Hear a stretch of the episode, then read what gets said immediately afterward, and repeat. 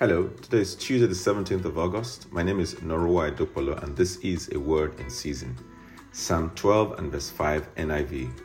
Because the poor are plundered and the needy groan, I will now arise, says the Lord. I will protect them from those who malign them.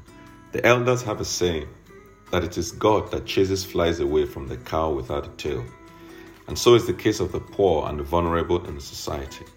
All around us, and on a scale never seen before, we observe how the rich and the powerful are oppressing the poor and the needy.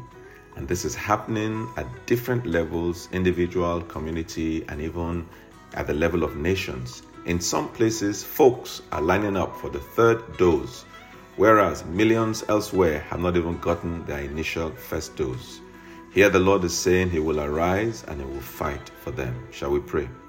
I want you to pray that on the day that God arises to fight, that you and yours and your nation will be on his side and not on the opposing side. That's my prayer.